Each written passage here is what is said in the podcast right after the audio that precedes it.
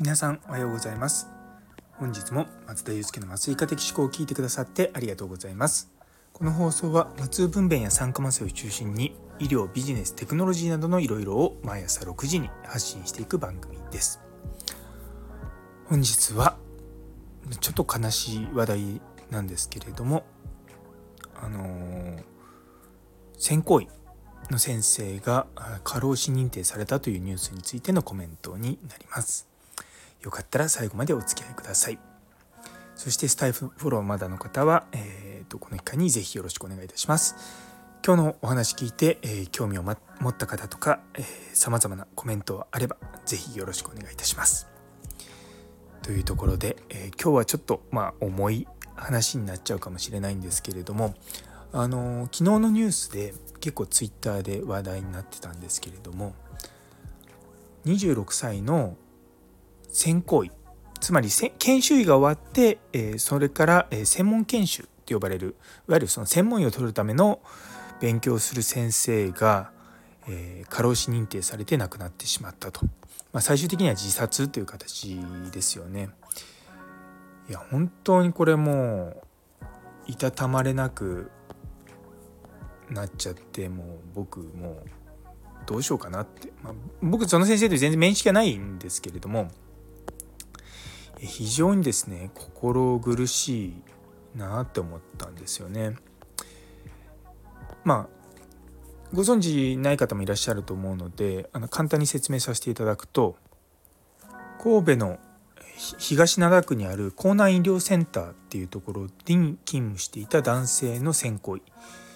の先生が昨年の5月にですね自殺をして、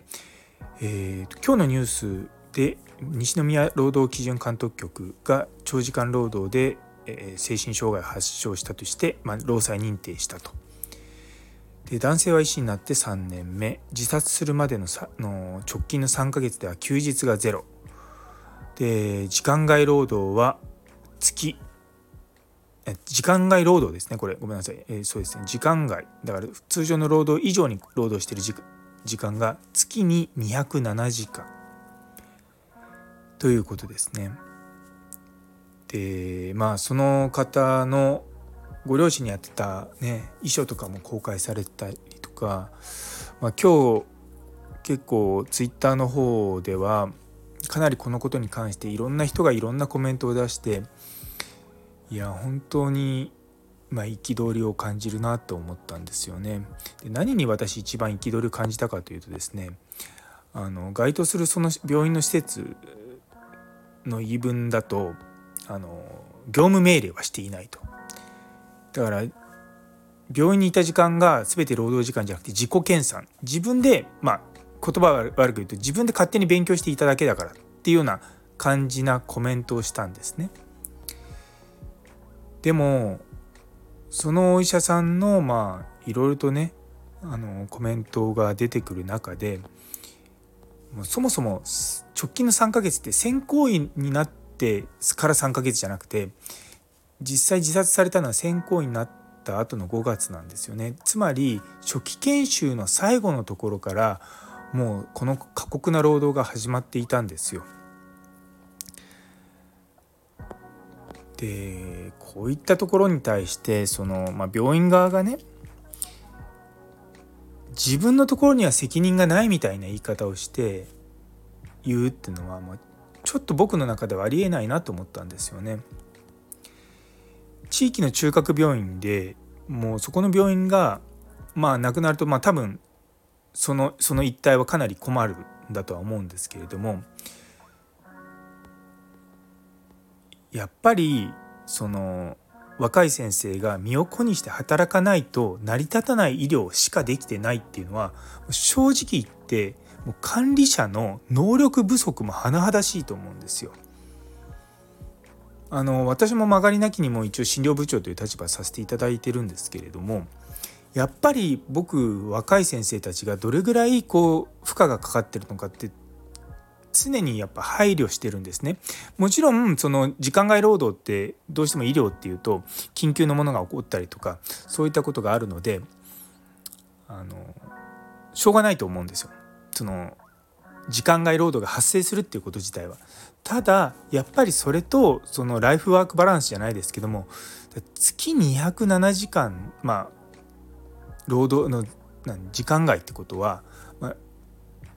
毎日毎日ってこと単純にですよ単純に30日で割ったとしても6時間ぐらいいるわけ6時間以上いるわけですよ。いやありえないでしょって思うんですよね。うんなんかそういったところの感覚がちょっとネジが狂ってんじゃないかなと思うんですよね。でこの問題ってもう20年以上前からあるんですよ。一体もう日本という国の医療は何を学んできたのかっていうのでもうちょっとどうしていいのかなと思うんですよね。そう2024年だから来年の4月から働き方改革が始まると、まあ、それは全然いいんですけれども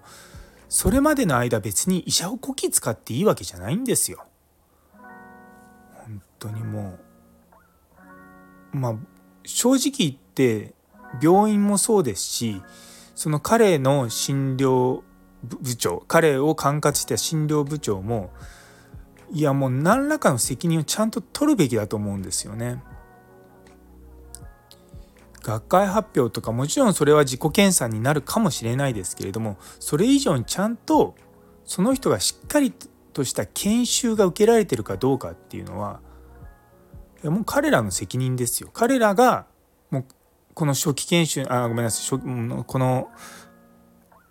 ドクターを、まあ、殺したって言い方はかなり強く言いますけれども、まあ、そう言っても過言ではないような事態ですよね。私もやっぱりこう、まあ、似たようなね年の子供を持つ親として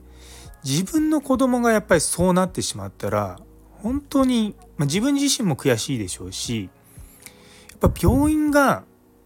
もうこっから変わってくれなかったら自分の子供が亡くなっても、まあ、しなんか何なんだよって思うと思うんですよ。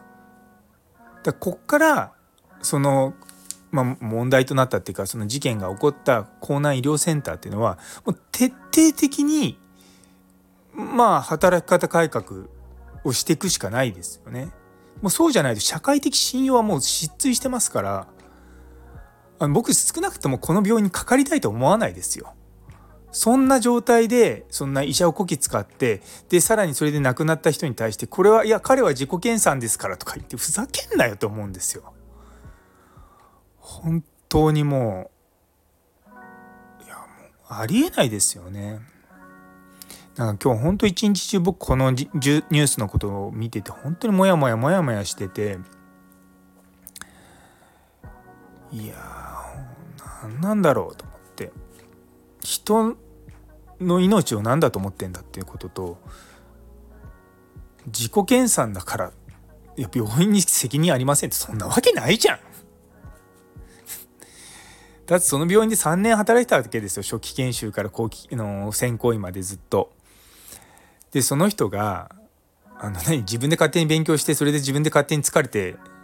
亡くなっちゃったから病院に責任ない？本当にこう舐めてんのかと思いますよ。っていうことです。いやごめんなさいね私の本当に強い憤りをですね皆さんと共有するのはあんまりこうよろしくないかなと思うんですけども本当にもうこんな事件二度と起こってほしくないし、まあ、少なくとも自分の目の届く範囲では絶対を、まあ、起こさせないですよね。うん、なんかもう本当になんか自分自身が結構働き方改革に取り組んでるってこともあってうんなんか他人事な気がしないんですよね。やっぱちゃんとそういうの考える人がもっともっと増えていかなきゃいけないし僕の頃はとかそれは僕の頃はすごい死ぬほど働いてましたよ。でもそれはみんながそうやってたからそういうもんなんですよ。昨日のあの集団的無知と同じですよね。あの周りがやってるから僕もやってるっていう状況だったんですよ。でも今はそうじゃないんですよ。もちろん忙しく働く時期もありますしそういったこともありますけれどもでもちゃんとオンオフをはっきりさせて長く続けてやっていかなきゃいけないわけですよ。だってこの26歳の若い男の子がこれからもしも生きてたらまあ、少なくとも40年間は医者としていろんな患者を救ってったと思うんですよ。その可能性を積んだもう江南医療センターの罪はめちゃめちゃ僕は重いと思うんですよね。うん、本当にもういたたまれないなってのが、もう思いますね。うん、とまあごめんなさいちょっと今日はこれぐらいにしておきます。ねえ本当に悔しいなと思って。はい。というところで、ごめんなさい。切り替えて、えー、最後まで聞いてくださってありがとうございます。昨日の、えーと、東京の救急医療と集団的無知という放送に対していいねくださった佐山さん、姉瀬鬼先生、美穂美先生、ノエルさん、マータンさん、フラット先生、みかんの葉っぱさん、さらにコメントくださった中村先生ともみじさん、どうもありがとうございます。いつも励みになっております。すいません、今日はちょっとネガティブな放送になっちゃって。いや、でも同じような気持ちでいるお医者さん多いと思うんですよね。なんでちょっと、まあ、言葉として残していこうかなと思いました。それでは今日という一日が皆様にとって素敵な一日になりますように。それではまた明日。